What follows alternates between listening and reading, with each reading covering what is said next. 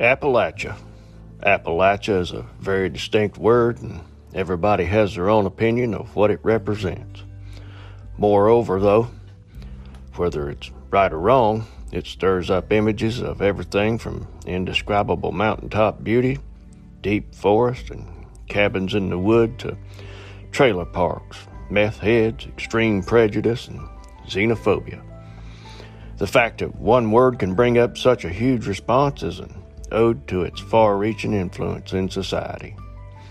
The Appalachian Mountains are the oldest mountains in the world. They once towered thirty thousand feet into the air and currently stretch from Canada through fourteen states all the way to Louisiana. The inhabitants of these mountains, through the many years of their existence, have lived through and witnessed what can only be described as horrendous, demeaning, and even downright unbelievable. History, as we are now learning every day, is not exactly what we've been told, and what was once thought to be nothing more than fairy tale is now coming to light as truth. I often hear references to the movie Deliverance or people making funny banjo sounds when describing the Appalachians. I, being born and raised in these mountains, know that nothing in fact could be more wrong, or, in some cases, more right. The history that lies in these mountains is rich and has been around longer than any place in the United States. In fact, far longer than the United States itself. We'll look into these mountains and learn about the good, the bad, and the ugly history that lies within them to this very day. Hello, I'm Larry Bentley, and this is Appalachian Murder, Mystery, and Legend.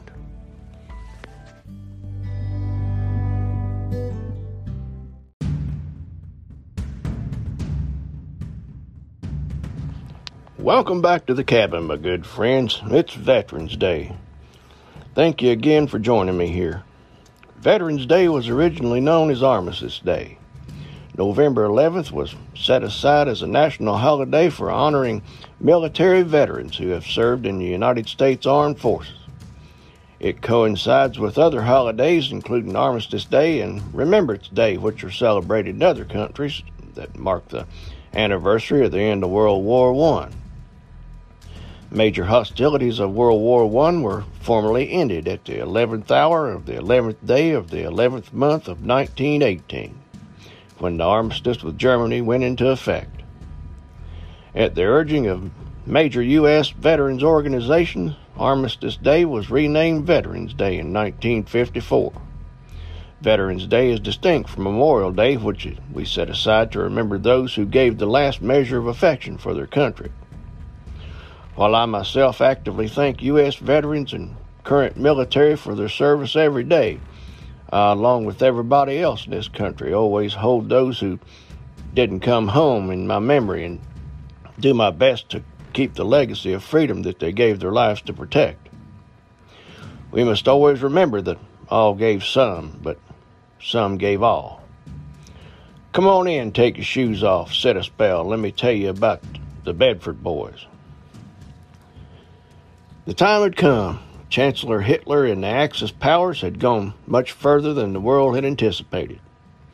They had breached every peace treaty and peace agreement that they had ever made and blatantly disregarded any attempt by any nation or coalition of such to make peace. The Axis powers were just plain hell-bent on ruling over the entire world and had already gone so far that uh, they ruled over the entirety of Europe without exception of our friends in the British Isles. On the morning of June sixth, nineteen forty-four, literally thousands of Allied warships assembled in the English Channel as part of the biggest invasion fleet that the world had ever seen. They were intent on invading Normandy and breaching the Atlantic Wall as part of Operation Overlord, which was the largest amphibious assault ever put together in history. That morning, about one hundred fifty-six thousand British, American, and Canadian forces were to land on five beaches along a fifty-mile fortified coastline in northern France. By the end of the day, the Allies had suffered ten thousand ca- casualties battling the Nazi defenders, but they successfully established a foothold in France. It was one of the most important battles of World War Two. It marked the beginning of the end for the Axis powers and their reign of terror.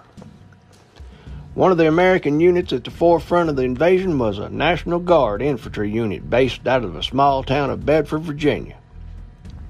Company A of the one hundred sixteenth Infantry Regiment, twenty-ninth Division. And that's when the company assaulted Omaha Beach that morning. There were thirty-five soldiers from the town assigned to that unit.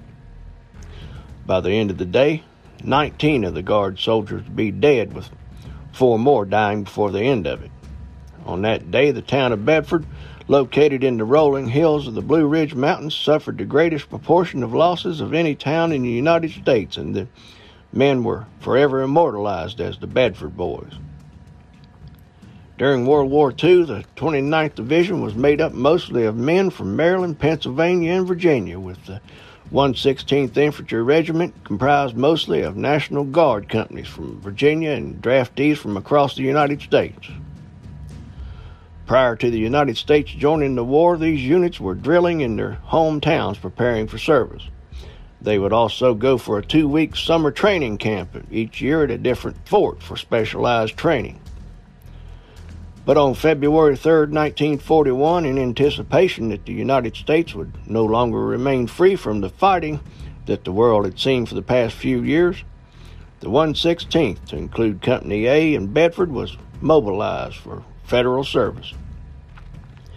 They were sent for training at the United States Fort at Fort Meade, Maryland, then to Fort A P. Hill in Virginia, and finally to Fort Bragg, North Carolina, for different periods of time. The boys of Company A then boarded the luxury liner Queen Mary that sailed for England, arriving on October of nineteen forty-one, still wondering if indeed the U S would be drawn into the war.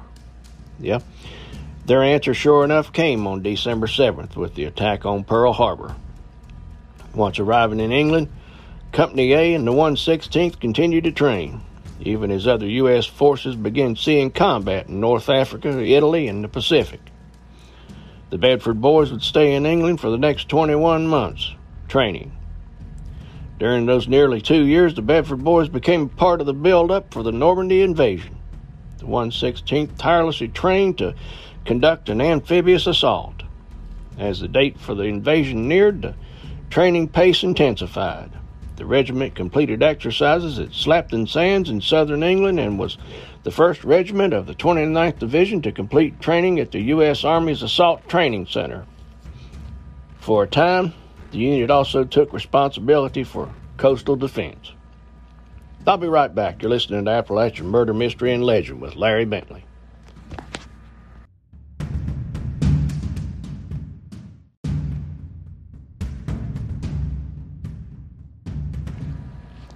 On May eighteenth, nineteen forty-four, the soldiers of Company A had finished training and began moving to their marshalling area near Dorchester, England. As they waited to board the British troop ship Empire Javelin, they were finally briefed on their final objective. It would be Normandy. They also learned that they were the, in the first wave of the initial assault, assault force. By this time, the Bedford Boys had been serving on active duty for more than three years. Many of the original members of the company had been transferred to different units or been hurt or promoted. For various reasons, there were just thirty-five original soldiers from Bedford still in the company. The weather had been just awful for several days. The invasion had been canceled several times, but on the morning of June sixth, there was a window of opportunity. So, Supreme Allied Commander Dwight Eisenhower ordered the invasion. Company A hit the beach in Normandy on the morning of June sixth, nineteen forty-four, and the twenty-ninth Division, along with the first Division, would land at Omaha Beach and attack German obstacles defended by elements of Germany's three hundred fifty-second Infantry Division, which covered the entire shoreline. Soldiers in the assault's first wave were responsible for securing draws along the beach that would allow for vehicles to arrive. The Bedford Boys were ordered to land on Omaha at Dog Green to secure the D one draw in front of the village of Vierville. Loaded with equipment, The Bedford Boys climbed down the netting along the side of the Empire Javelin and boarded a thirty-man landing craft assault, referred to as an L C A. Company A was loaded into seven different L C As. Once in the craft and they were lined up, they headed toward the beach. While approaching the beach, they had six and seven-foot waves that rocked the boat as naval guns and artillery firing that were firing from transports launched shells overhead, hitting the beaches in an attempt to soften the resistance of the German forces. When the boats reached within four hundred yards of the beach, the German defenders opened fire with artillery and mortar rounds on the boats. As the craft came closer to shore, the enemy fire became more effective.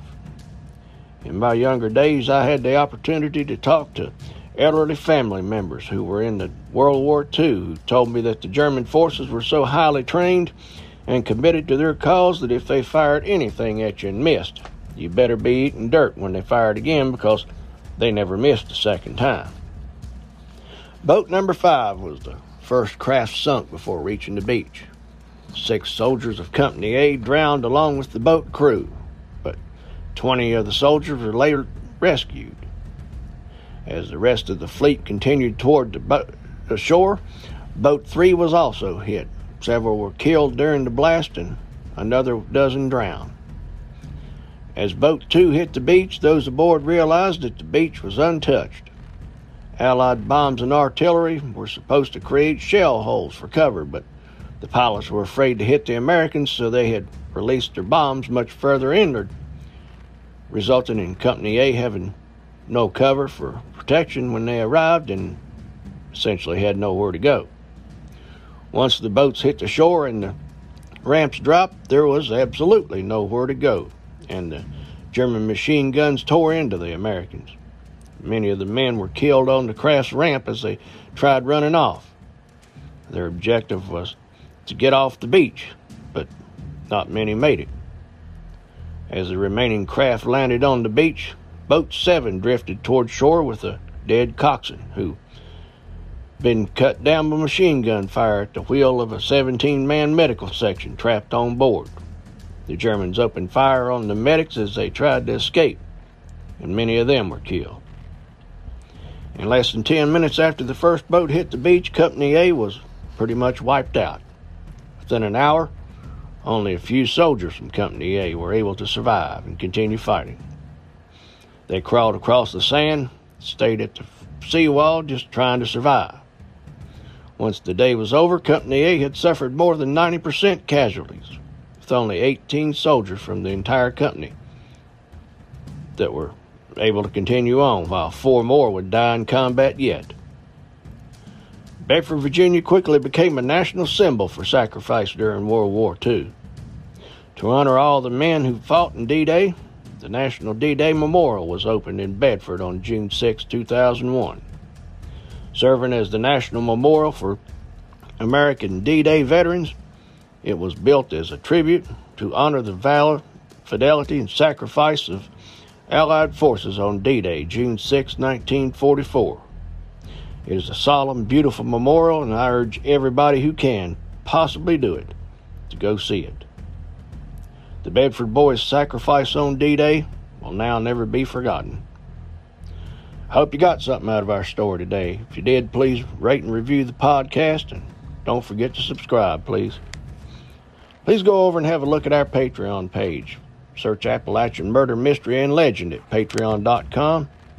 If you'd like to join, there are several levels to do so, starting at Mountain Boomer all the way up to Appalachian Hillbilly. There are Patreon-exclusive episodes along with early commercial-free episodes for Patreon subscribers. You can also support the podcast by clicking the link in the show notes. Or you can go to Facebook group Appalachian Murder, Mystery, and Legend Podcast, where we discuss pretty much everything Appalachian or anything else you can think of. I'll be back soon with another Appalachian Murder, Mystery, or Legend. Don't forget to thank a veteran today.